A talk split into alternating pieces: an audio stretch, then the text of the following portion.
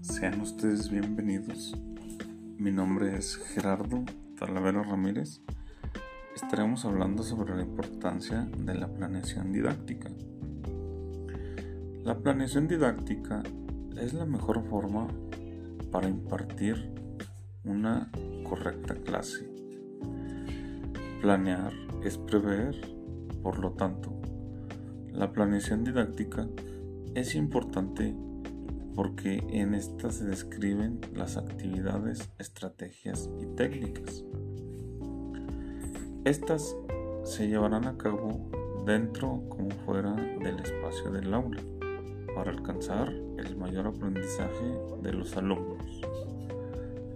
La planeación didáctica orienta los procesos para el desarrollo exitoso de la enseñanza-aprendizaje y cómo implementar dicha propuesta.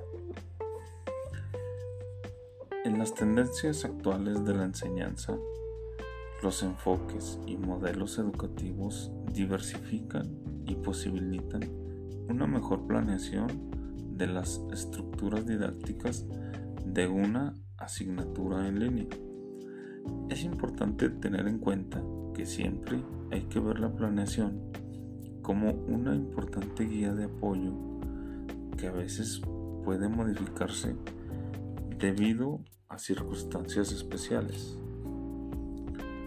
En la nueva escuela mexicana nos reiteran que la planeación didáctica debe de estar sujeta al contexto educativo y a cada alumno, respetando la inclusión, equidad para cada tipo de aprendizaje.